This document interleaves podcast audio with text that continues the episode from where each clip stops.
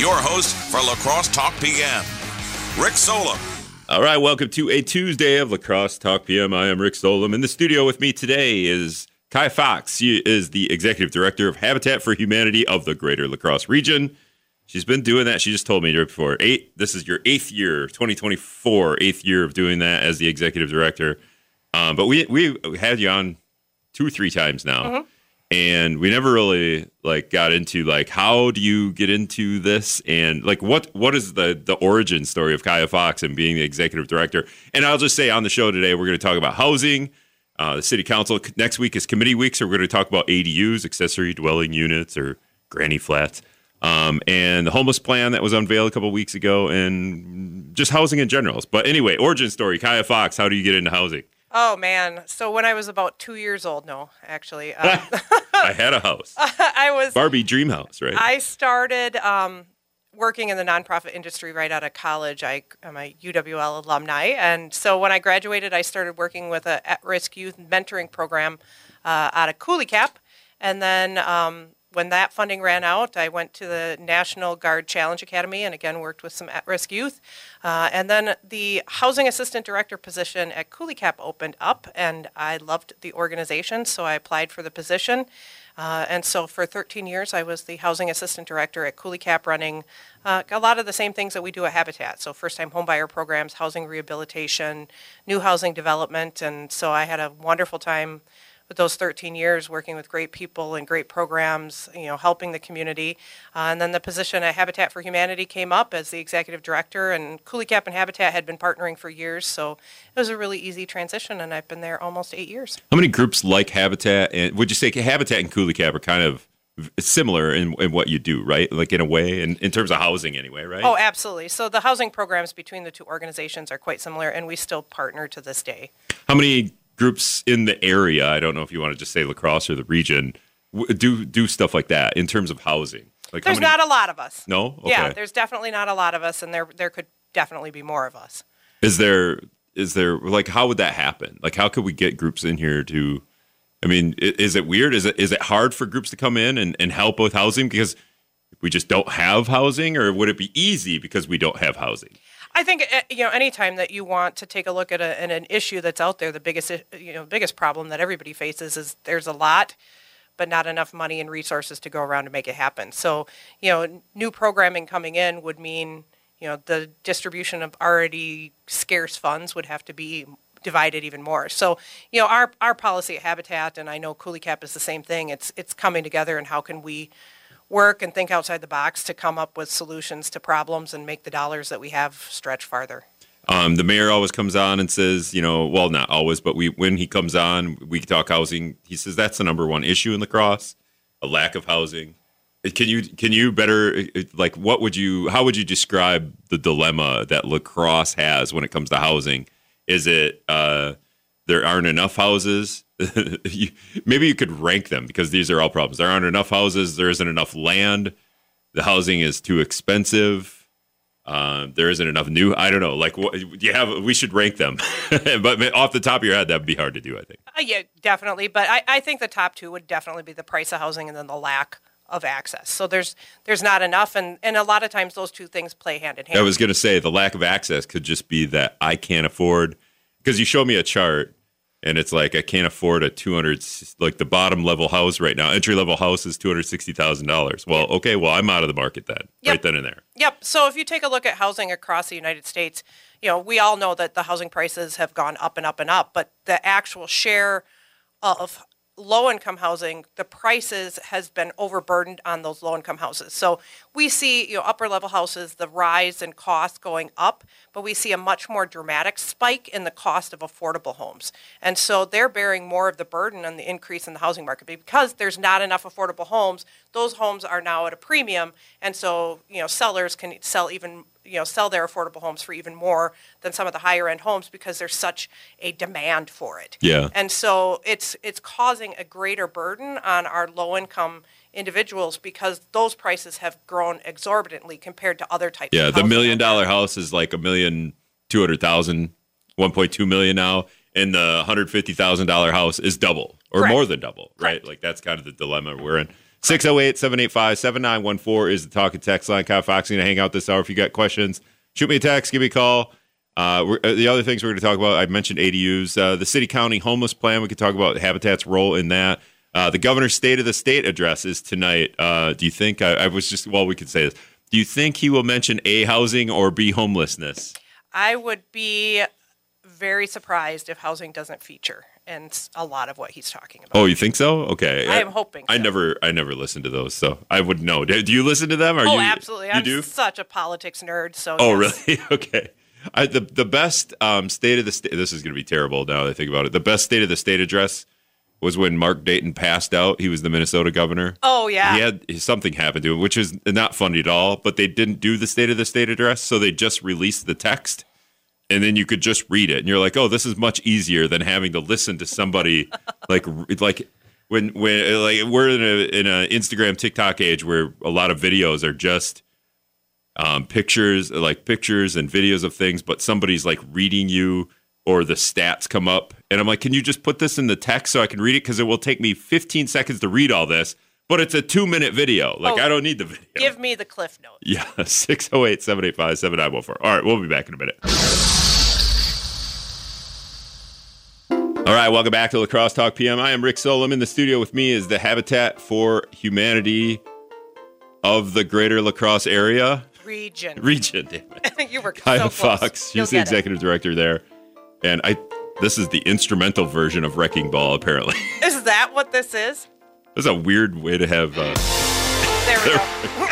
I, I play Wrecking Ball because you guys, you know, sometimes you come in, Habitat comes yep. in with a Wrecking Ball. I don't know if you... Have you ever Have you ever literally had to use a Wrecking Ball in a house? Nope. Not That's not your style, ball. right? No, definitely not. Definitely you wanna, not. No you come in with Cyrus. like the electric screwdriver and you unscrew every screw so you could save every piece of wood, right? Absolutely. We're going to take that to the ReStore. We're not putting it in a landfill. So, okay, selfishly, no, this isn't really selfishly. Real world scenario, I'm getting a new garage door. The garage door I have, do you want? Do you guys want garage doors? We'll take garage doors. Even if it has a big dent in it? Hmm. What would I, what would someone do if they have, I have a thing, I'm getting, I'm getting a thing replaced. And maybe you guys want it. Like what? Send you a bunch of pictures? Oh, like yeah, how, absolutely. Is there a way to do that on the website? Yeah, absolutely. So we actually have a, an online pickup form, and you can actually download pictures of the items that you want us to come pick up, and we'll yay or nay it before we even show okay. up. Mm-hmm. What about uh, the fridge, that my garage fridge, that works, but it is, you know, like that garage, you know what I mean? It's oh, yeah. the garage I, fridge. I guarantee you we have had a lot of garage fridges donated to Habitat yeah. for Humanity. Yeah, we we sell and refrigerators. You, you bet, as long as they work. All right, so that's uh, what is the weirdest thing that like somebody has asked you to come pick up? Is it? Do you have one of those? Uh, tanning bed. Tanning bed. That's. Mm-hmm. Did it work? Mm-hmm. Okay. Yeah, did. Because if it didn't work, would you take it? Because I feel like tanning bed fixer upper guy. Do you have one of those guys?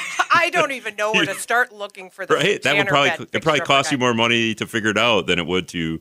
But but maybe you can use the, I don't know, uh, how would you recycle a tanning bed if you got to, you don't want to throw it out, but like maybe you would just sell it as is and say, hey, fifty bucks, someone can, yep, absolutely. You, you fix it yep, if you want. Absolutely. It took a while to sell, but it sold. All right. Um, oh, I'm on the wrong page here.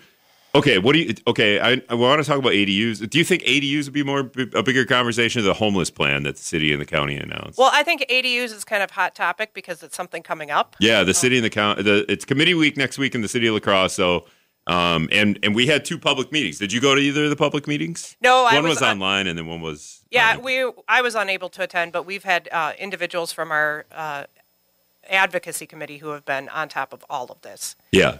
And so, okay, we'll do accessory dwelling units in a minute. Um, but the city and the county un- unveiled their homeless plan a couple of weeks ago. I want to say it was two weeks ago now. Uh, it's called Pathways Home. I think the, the the main key from that is they want to end homelessness in the city of La Crosse, get to functional zero. And I don't do you do, when you see that, do you feel like that's realistic? It's a five-year plan, so if, I feel like that's a long time to do that, but also maybe not. Oh, I think the plan's quite reasonable. You know, so there's a lot of data out there from other municipalities and cities and things across the country where, you know, when you put the right structure in place, you work with the right entities, you have a plan moving forward, you invest in the idea of eliminating homelessness in your community. There have been a ton of different communities that have gotten to Functional Zero, and definitely communities that are far bigger than the city of La Crosse and had a far bigger homelessness issue. So it's it's definitely possible. Um, it takes a lot of work. It needs the right pieces in place, but I think the city is starting in the right direction. I think the city is in a unique place, and I don't have a ton of experience here. I'm just going off like what I've learned so far, where you talk about far bigger cities have a far bigger homeless problem, mm-hmm. right? Well, they're bigger, so they're like the per capita of homeless, right, would be bigger as well. But I think La Crosse is in a unique situation. So uh, uh, the last numbers we got, there's two hundred twenty people that are homeless in La Crosse, the city. And of those two hundred twenty, one hundred fourteen of them are chronically, or no, unsheltered. So they don't, they're like living outside right now. So one hundred fourteen of the two hundred twenty. And La Crosse's population is so small that that number is probably bigger than most cities around, you know, probably Wisconsin or the area where the, you know, the, so the problem, and then, okay, so the problem seems to be a little bit bigger in La Crosse. And also then the resources are stretched even thinner, right? Like, does that make sense? Oh yeah, absolutely. I, I mean, I do think that, you know, one hundred fifteen unhoused, unsheltered people is a lot. You know, that's a lot of people sleeping outdoors every night. Um, and it's probably one of the bigger ones in you know, yeah, Wisconsin. To, but it's, to compare, Eau Claire has fifty-three and Sheboygan, Eau Claire, this might be La Crosse County. So one hundred fourteen La Crosse County, Eau Claire County fifty-three, Sheboygan County twenty-three. Yep. So, I mean, that's that's double, or well, triple if you want to say, to Eau Claire, almost triple. Um Yeah, that seems like a lot. Okay, so the part of the plan when the, the, the Pathways Home plan that the city and the co- county, part of that plan was to bring all the entities that work with homelessness under one umbrella, and we're going to take a leadership role. We've never really taken a leadership role. We probably need to all come together and do that. Has Habitat ha- does Habitat have a role in that? Did they come to you? What's what's the I guess what's the role? Yeah, so we've been asked to be part of their um, different committees that they have that are looking at some of the different issues, and we definitely have staff that are participating in that. So we definitely want to be part of the conversation as the lead entity for the Housing Advocacy Committee. You know, it's our job to make sure that all of the folks interested in advocating for housing in our community are on top of you know what's going on with this plan. So we're trying to stay ahead of the pulse of of all of this. All of the different housing issues, but definitely homelessness. Um, you say you were a political nerd, and you're gonna wa- maybe you'll watch the State of the State address tonight. Governor Evers is gonna give. Um, I don't know if I don't think he'll mention homeless, but you said he'll definitely mention housing. Um, do you like when it comes to Habitat? How does the state help you guys so that you can help with housing? Oh, absolutely. So, you know, we've got to take a look at our local resources, but the state and, and what decisions they're making on housing is also very important. So we uh, supported some legislation at the state level using some of the surplus funds that the state had in their budget. Uh, they passed three different housing bills that, you know, dedicated money to the development of uh, affordable housing in our community.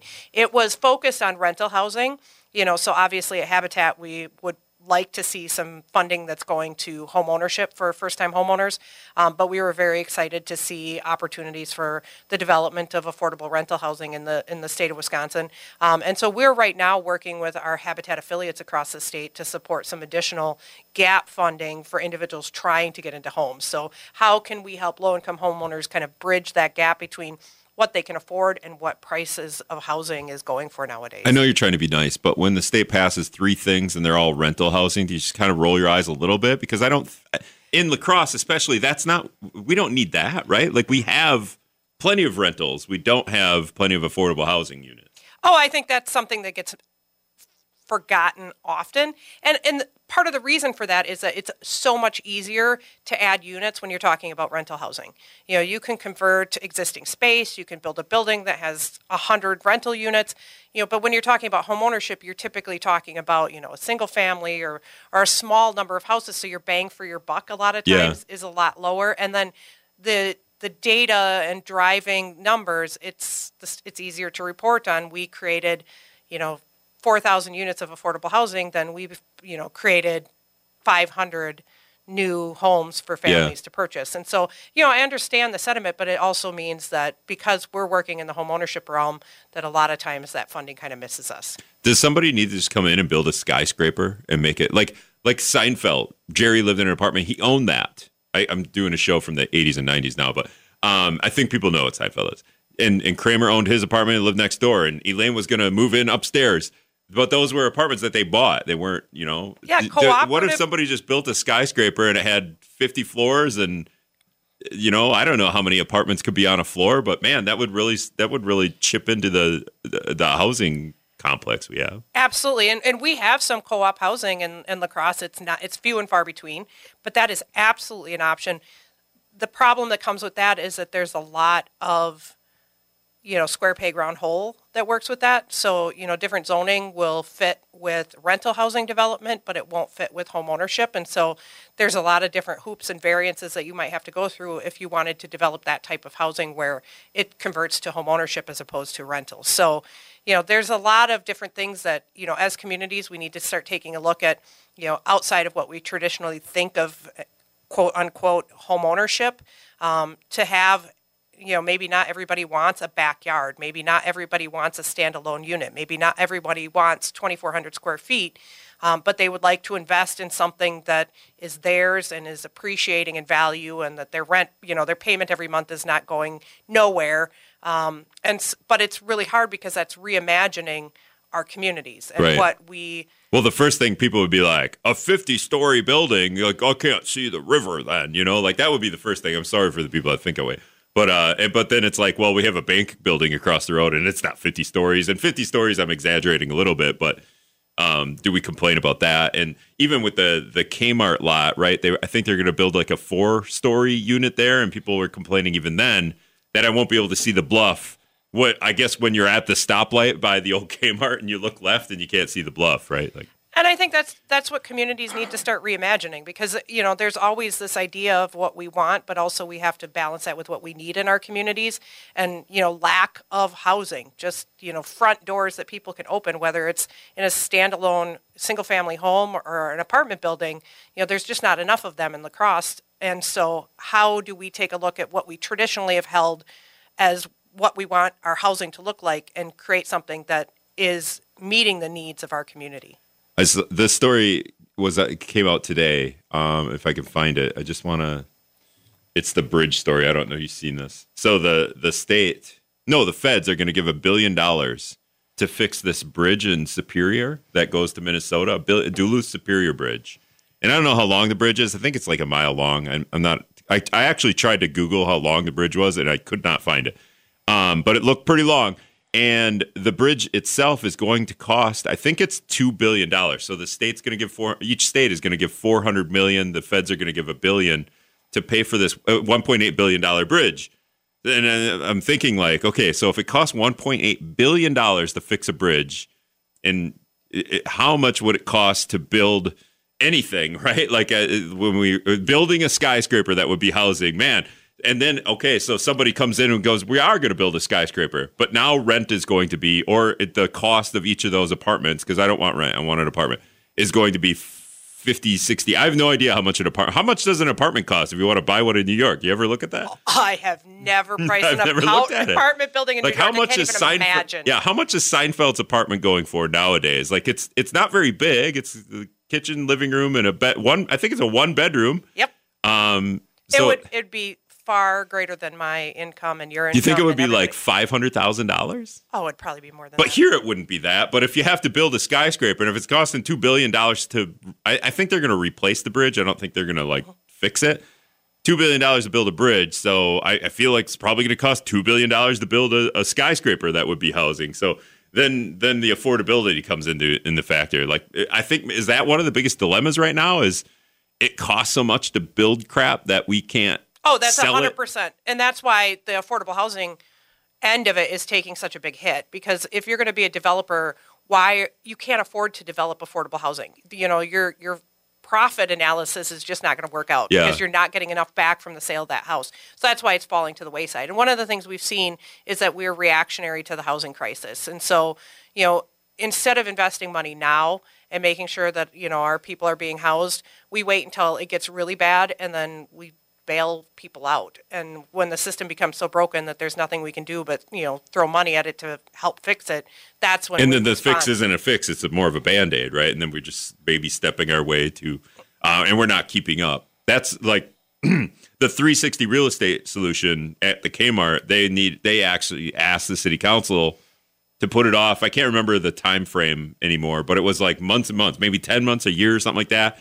And talking to to them on the show, they said, well, if we did it now, rent would be like twenty-five hundred dollars. But if we do it later when costs are down, then rent would be more affordable, I think eighteen hundred dollars or whatever it was. I'm throwing numbers out there, but I mean, that's the dilemma of building now. But sometimes that doesn't happen. Like you wait and then the building costs never go down. Oh, absolutely. And we're not seeing the drop in prices like, you know, we were promised. You know, don't worry if you just get another twelve months down the road, you know, we're going to start seeing, you know, the price of drywall dropping. And, and we're not seeing that. We're not seeing those, you know, budget reliefs that we thought we were going to see. And so I think, you know, these, this will, will, flow this down the river a little bit before we decide on anything or whether we make any changes. You know, down the river, we're going to find ourselves, you know, in a tidal wave, and then we're going to have to really react. So I think it's, you know, the s- smarter heads than I am need to come together and start figuring out ways that we can deal with the issue today rather than later and think about the long-term impacts and, you know, the long-term predictions on where things are truly going. And so,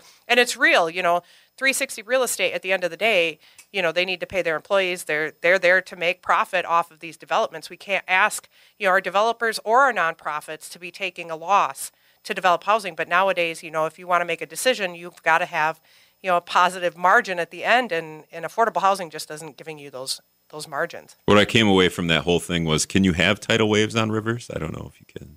I feel like maybe. Maybe if it's a big enough boat. Um, all right, we're going to take a break. We'll be back with Kahya Fox, the Executive Director of Habitat for Humanity of the Greater La Crosse region, in a couple minutes. All right, welcome back to La Crosse Talk P M. Kahya Fox, the Executive Director of the Habitat for Humanity of the Greater La Crosse region, in studio with me. I got my refrigerator take out of there, my garage door take. I'll have to send you pictures of that later. And I'm not even going to do the website. I'm just going to bug you with, no, I'm just kidding. I'll, I'll try to find it on the website. Send. So, so people, if you have stuff out there, you're like, God, I kind of want to get rid of this. I'm not really sure. It is kind of junky. Well, maybe Habitat will take it anyway. Just uh, go on the website and, and find where you can submit photos, and they'll decide if they want your, your crap. Um, Bill texted in, and so we're talking about housing, and we're going to get into the, the A D Us in a minute, the accessory dwelling units, or the in-law house, or the, the garage that you have that you don't park your car in anymore, that you could convert into a home or a rental, and the city says, no, you can't do that, and that's what they're going to be discussing next week. But when we talk about we need more housing, Bill just texted in, what about tiny homes? Oh, absolutely. So we've been talking about tiny homes for years at Habitat for Humanity. So Um, and I actually just saw a really crazy statistic today um, that since nineteen seventy-five, the average square footage of a home has doubled, where fa- but family sizes have gone down significantly. Yeah. So there's less kids, there's less people in the house, but the actual square footage of that house has doubled since mm-hmm. nineteen seventy-five. So we're putting way more space out there to live in than we really truly need, you know. So the picture of what a traditional house is is is really fairly recent. These giant homes, um, and the average uh, square footage of a home in the United States is twenty-four hundred square feet, you know, so that's that's the median, and we've doubled that since nineteen seventy-five. So, you know, tiny homes is kind of actually hailing back to where we were before. Yeah, in a society, our thought process, you could just look at our cars, which aren't cars anymore, they're trucks, and they're not, they're giant S U Vs that are tanks that get twelve miles a gallon. And uh, we just live in a society where bigger is, it's not better, but more prevalent, and what we uh, what we got used to. And that's also the case with homes. But so when it comes to, all right, I want to buy a new home, I'm a new homeowner. I've come from my parents' home, which is probably pretty big, right? Is that right, what we're thinking? And then we go, okay, I got to get a home like that. Or bigger. Right, or bigger. Yeah. And like, like that, we have to, I guess we have to change our, our muscle memory in that re- regard. Oh, huh? Absolutely. And it's it's generational. So, you know, we compare ourselves to the things that we know within our generation. And so we say, well, that's the way it's always been. And, and actually, it hasn't. You know, we had smaller homes, and we had smaller square footage, and we were very happy. And we put more people in that square footage. And so, yeah, tiny homes is definitely a great answer. They're, I mean, just because of the size, they're cheaper to make. You can put more of them in a space.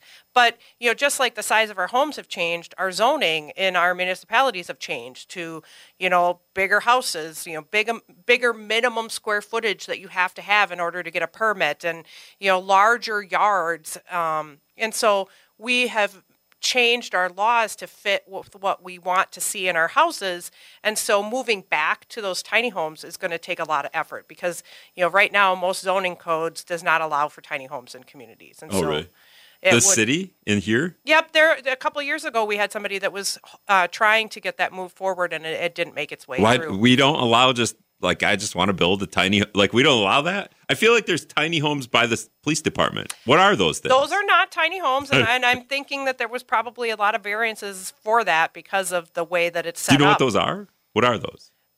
They're smaller homes. They there, probably, there are they are homes. Okay. Yep. Yep. Absolutely. Um, they probably wouldn't fit the definition of what people think when they tiny homes. They're, you know, you're talking about you know a few hundred square feet. Mm-hmm. Um, these are definitely not those. Um, but definitely had to change some things and get some variation, you know, variance from our zoning in order to put those homes in. And so those are not something that's easy to build. It's going to be something that's going to take a lot of effort to get there. So if you want to replicate that, you're going to have to do some work um, to get to that. So the other problem with tiny homes would be like, I want a tiny home, but on an acre. Right. right? I, like, I think a lot of people like that. Yeah. You know, I want space, but I want, you know, a smaller home. But yeah, tiny homes is definitely, and, and tiny homes have been a solution for homelessness. You know, so a lot of municipalities have taken a look at tiny homes as an option um, to house people who are I think homeless. The tiny homes idea, it's okay, but it's kind of stupid because it would just, I'm just going to re- revert back to my um, apartment complex or my, whatever, whatever you go, skyscraper of apartments that you can buy, which would be just tiny homes stacked on top of each other. Right. Like, can we just do that? Hey, I take take fifty tiny homes and stack them on top of each other and then stack four rows of those all adjacent to each other and then put a door on the front and, and an elevator in the middle. Yeah, I think tiny Problem homes. Solved. I think tiny homes have a space. The concern I have with tiny homes is just they're so, and I, when I, I air quote this, they're so new to the market. You know, it's kind of a trendy thing. Uh, my question is, you know, would they be able to maintain value over time? So if you wanted to use it as an investment, you know, would tiny homes be sellable ten years from now if we decided tiny homes aren't cool mm-hmm. anymore? But I, I do think they have a place, and I think we need to be thinking about that and looking at ways that we can. You know, if it's not tiny homes, take but we, a look. We can't do tiny homes per lot, right? We have to have, like, here's a here's a two-acre lot that somebody owns, and then I'm going to put, I don't know how many tiny homes would fit on a two-acre lot, but X amount of tiny homes on that, and then I'm going to sell each little plot, like kind of like a mobile home situation, or a, what is it, trailer? What, yeah, what are, yeah trailer it would be a manufactured housing. But then you you get the lot, you get the, the space, but we can't put tiny homes on an acre or a half acre. You can't take a house off La Crosse, like a regular house, throw it out and put a tiny home on there, or get a new plot of land and put a tiny home on there, because that's not helping the, the issue, is it? Yeah, so then you'd have to take a look at your minimum lot sizes, you know, yeah. So a tiny home could go on a smaller lot. So instead of, you know, one single family home, demolishing it and putting one tiny home, do we, you know, take down a single family home and put four tiny homes on yeah. it because they take up less space. People, you don't want lawns. A, they're not good for the environment. B, you have to mow them. Like, I live in the woods. It's just like, I laugh every day when my neighbors are mowing the lawn because I'm like, oh. And then I go home to my parents and we have like the greatest, giantest lawn ever. And dad and mom would be like, hey, why don't you help mow the lawn? I'd be like, oh, I'm going to go home. Um, all right, so let's let's talk about A D Us a little bit. We're talking with Kahya Fox, the Executive Director of Habitat for Humanity of the Greater La Crosse Region. A D U is going to be on um, some city committees next week. It's committee week next week, so I think probably the City Planning Commission will take it up Monday. I guess I didn't look at the agendas aren't really out yet I, from the ones that I looked at, but A D U is essentially uh, the easiest way to say this is I own a house that's got an unattached garage, and I want to convert that garage to a, a, a like so it can be livable on its own, kitchen, bathroom, bedroom. Essentially, a, a kind of a tiny home. I think garages are bigger than tiny homes, right? Like, even if it's a, a, a one-car garage, would be bigger than a tiny home. Um, and the city has rules against that. And we've put this off for sixty days now, or the city council put it off for sixty days, which seemed like a lot of time for something that is a no-brainer to me. Like, oh, if I want to convert my garage to something where my kid can live in it, or my grandparent could live in it, or I rent it out. Like, why do you care? Like, I don't understand the, the, do you have an argument for the city saying, hey, you can't do what you want to do with your property? So there's been a couple of objections. Um, I think some of the bigger ones is that, you know, this is a pretty, it's not a major change. It's a change in the, in the zoning code specific to housing. And so the concern is that this might be kind of a slippery slope. um, to some other changes that maybe people in the city don't want to see. Um, there's, you know. Like what? Like uh, short-term rentals? Would that be a thing? That potentially. Because we changing, argued about that two, two months ago, right? T- changing our R one zoning to allow for greater ease of other types of housing to go in R one, you know, greater density. Um, you know, so there's there's concern. Wait, which, the argument would be greater, de- like more, but you you wouldn't argue that. Like that would be a good thing in oh, your book, right? Oh, we love that in Habitat, Habitat yeah. yes. Yeah, definitely. But, you know, I think so there's the talk that, you know, once you start making a change, is that going to lead to other changes that could maybe change how we imagine housing in La Crosse that diverts from what we traditionally think of? Um, I think there's conversations about, you know, kind of just how that would work. You know, how are they set up on their own electrical and their own sewer and their own water? And so then how does that work? And how do we, you know, thinking about things like the fire department, you know, how do we put address numbers on these houses so that if there's a fire, the fire department knows how to get there? And I'm just going to tell you, thousands of other municipalities have added A D Us to an allowable, and they've figured it out. We can figure it out in the city of La Crosse. The fire department's not worried about it. We can put address numbers on there. Uh, per yeah, you put a little B after the address number. There's easy ways to do it, and and you know we're smart people in the city. We can figure it out. Um, and then I and you know then there's the concern, um, you know, as as far as the city and the water and the sewer, and you know as per the code. Each one of these houses would be a standalone. So they'd have their own electrical hookup, their own plumbing and septic hookup. Um, so that eliminates that concern. You know, they're, they're, for all intents and purposes, kind of their own standalone unit. They just happen to take up space in somebody's backyard. Um, but it adds to the density. It adds to, you know, the taxability of the city. You know, so you've got a new unit that can be taxed. It provides relief from all of these issues that we've been having with lack of housing in our communities. Um, you know, A A R P is a strong national component, you know, uh, protector of A D Us. They are really, you know, going after you know, municipalities and saying, you know, you need to uh, provide these in your communities. And the reason for that is that a lot of them traditionally across the United States are used as kind of aging in place for parents. Um, so kids have houses and they can have, you know. You think a majority of them are used for that? A lot of them. I couldn't tell you off the top of my head what that statistic okay. is, but it's actually, it's quite a few. And that's another issue. You know, our, our the baby boomers are aging.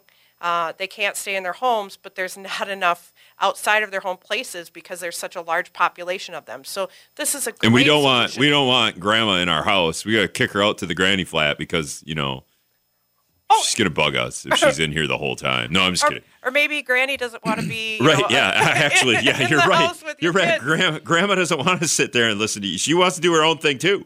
Um, yeah, I just I don't see the apprehension. The only apprehension I would say is. If you go back to the short-term rentals, is somebody builds that and then just rents it out on the weekend, and it doesn't really. What does that provide to the city except for somebody? Somebody's here for the weekend. I mean, but but is that bad? I mean, the the the alternative to that is they park their car in the garage or whatever. I guess. Oh, and then one other thing, maybe like if every home did this, if every home on a block turned their garage into an A D U, so another. So now you've doubled the amount of homes on that on that on that uh, what is it called lot right? right. What, I'm saying lot block block is the word I was looking for. Where do all the cars go? Right? Do we need to build a, a giant parking ramp in the middle of every you know like uh, I don't know. So we we need people in our community. We need our population to grow. We have to find ways to bring people into this community, and parking should definitely not be a reason why right. we're not doing that. You know, so if that's the only argument, then that's a pretty poor argument. Well, we, you know, what we need to do is create communities where access to public transportation and walkability is encouraged. I mean, so, if all grandmas and grandpas are living, maybe they shouldn't be driving anyway. um, all right, we're going to take one more break. We'll wrap up when we come back.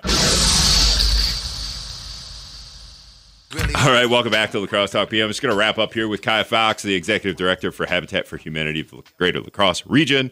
Um, oh, A D Us. We're, so we're talking about A D Us. The city council, the city committees are going to take this up next week. Um, it's something they, they put off for sixty days. The City Plan Commission actually voted against it. So City Plan Commission will meet Monday. I don't know if they're voting again on it. But then the uh, the city council put it off. But um, A D Us. Oh, okay. Nicknames for them. Garage apartments, carriage houses, backyard bungalows. alley flats, guest houses, in-law suites, accessory apartments. None of those are very good names, I don't think. And then granny flats, which is maybe the well, worst but funniest one. name. Um, I and these are all names that Jennifer Trost had. Uh, she wrote like a column on this, and uh, those are all the nicknames. She didn't add granny flats to that. I don't know why you didn't do that, Jennifer, but um, good for you. And in her in her column, she just I'll, I'll just read a little bit of it. She says cities don't control interest rates, lenders, construction costs, or who buys property. And publicly owned housing, while important, is just a drop in the bucket. What cities do control is their zoning, municipal rules created over the last half century to restrict the uses of private property. Today, the city of La Crosse has a chance to remove barriers that have unintentionally limited housing availability and affordability and led to our present shortage. The last fifty to sixty years of restrictive zoning has tended to produce one kind of house and discourage what we now call missing middle choices, smaller, more affordable, and on existing properties. One solution, allowing residential property owners the option to construct accessory dwelling units on their own lots, which zoning has made illegal. Absolutely.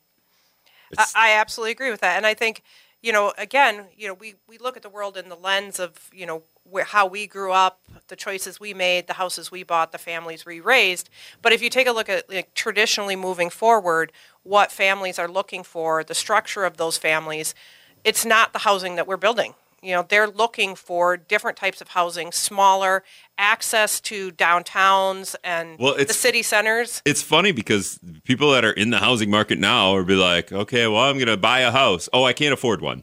And that's it. Like that. I, I, uh, so therefore, I'm going to have to rent, and I can barely afford that. So the idea, if we bring more accessory dwelling units, I think that would. It's just the supply and demand, right? Like then there's maybe there's more rentals. Like if somebody's going to rent out their A D U for five hundred bucks a month, and if a lot of people did that, then the people that own property that rent it out, whether it's apartment buildings or whatever, you go, man, we're I'm, we're losing out because all these A D Us are out there for five hundred. Is that kind of the idea here? That's part of it. A little uh, bit. Yeah, absolutely. And and I just think, you know, I think Jennifer gets to a bigger picture is, you know, allowing property owners to make decisions for their own houses, you know, to stop putting such restrictions on them and, and allowing for the opportunity for a wider variety of housing opportunities for people in our community that fits not every, you know, not everybody, but a, a certain number of individuals that would find this appealing, and not stopping that from being a possibility in our communities. And, you know, at the end of the day, A D Us cost the city nothing. You know, there's no increased cost to changing the zoning and allowing for A D Us in backyards. And I don't think we're going to see a mass rush for people to build A D Us. They're expensive. You know, right. You've got to hook things up. You have up. to plummet, right? Yes. Like you have to have, you have to hook at this. I feel like that's going to be a pretty big expense, hooking at the thing. In fact, at some point we might go, you know what, we will help you hook your A D U to plumbing or to the sewer system and the water system, because Uh, bringing a big backhoe to your yard to dig out, dig out uh, to to put in pipes. I don't, it seems like a but quite it, a, quite but a A D Us is a simple solution, a, a cost-free solution for the city of La Crosse to make a very quick change that would allow for greater opportunity. And so, if we can't get A D Us across the finish line as a simple solution for families, then you know, I have very high concerns that we're not going to meet the housing needs in our community, because A D Us is just a piece of what we need to start looking at. And if we have such opposition to something that's so simple, um, then that means that there could be greater issues going down the road as far as a- finding answers to our housing problems. You you may or may not know the answer to this. The city of La Crosse is dealing with this, but is like Onalaska, do they have the same rules against A D Us? And are, you know, are they... like people in outlying towns going, hey, we want to do A D Us too? Yeah, I don't know if I, I don't think I know for sure whether Onalaska allows A D Us or not. It might be easier to find a variance to allow for it to be built. Um, it might not be, you know, strictly prohibited, you know, but the city of La Crosse is the biggest city. And so to be the first to say, yes, we'll open the door for other communities and other people to ask for similar things. And we can show, you know, the surrounding area that it's, it's not a, a hard solution. And it's something that, you know, provides a small answer to some of the issues that we're facing. We're less than a minute, but like the, a lot of new housing goes up, you know, as we go north, like Holman, there's all kinds of, should people just plumb their garage? Like if they have an out garage, you know, it's not attached, like right off the bat, if you're putting in new housing, hey, maybe just put it, put the, the pipes in there already, because down the road, you, that might come in handy. Oh, absolutely. If it's right? allowable, people might be thinking ahead like that. Right. Like if, if, if this, we decide that we want to, we've got, if we're running a lateral to a new house, we might as well run one potentially for a future A D U. Who wouldn't love a nice garage bathroom until you decide to make it an A D U? Yeah, you just got a bathroom in your garage. It's perfect. Let's make that a thing. All right. That's Kahya Fox. She's the executive director of, uh, of Habitat for Humanity for the of the greater La Crosse region. Man, look at it. I tripped all over that. Thanks, Kahya. Take care.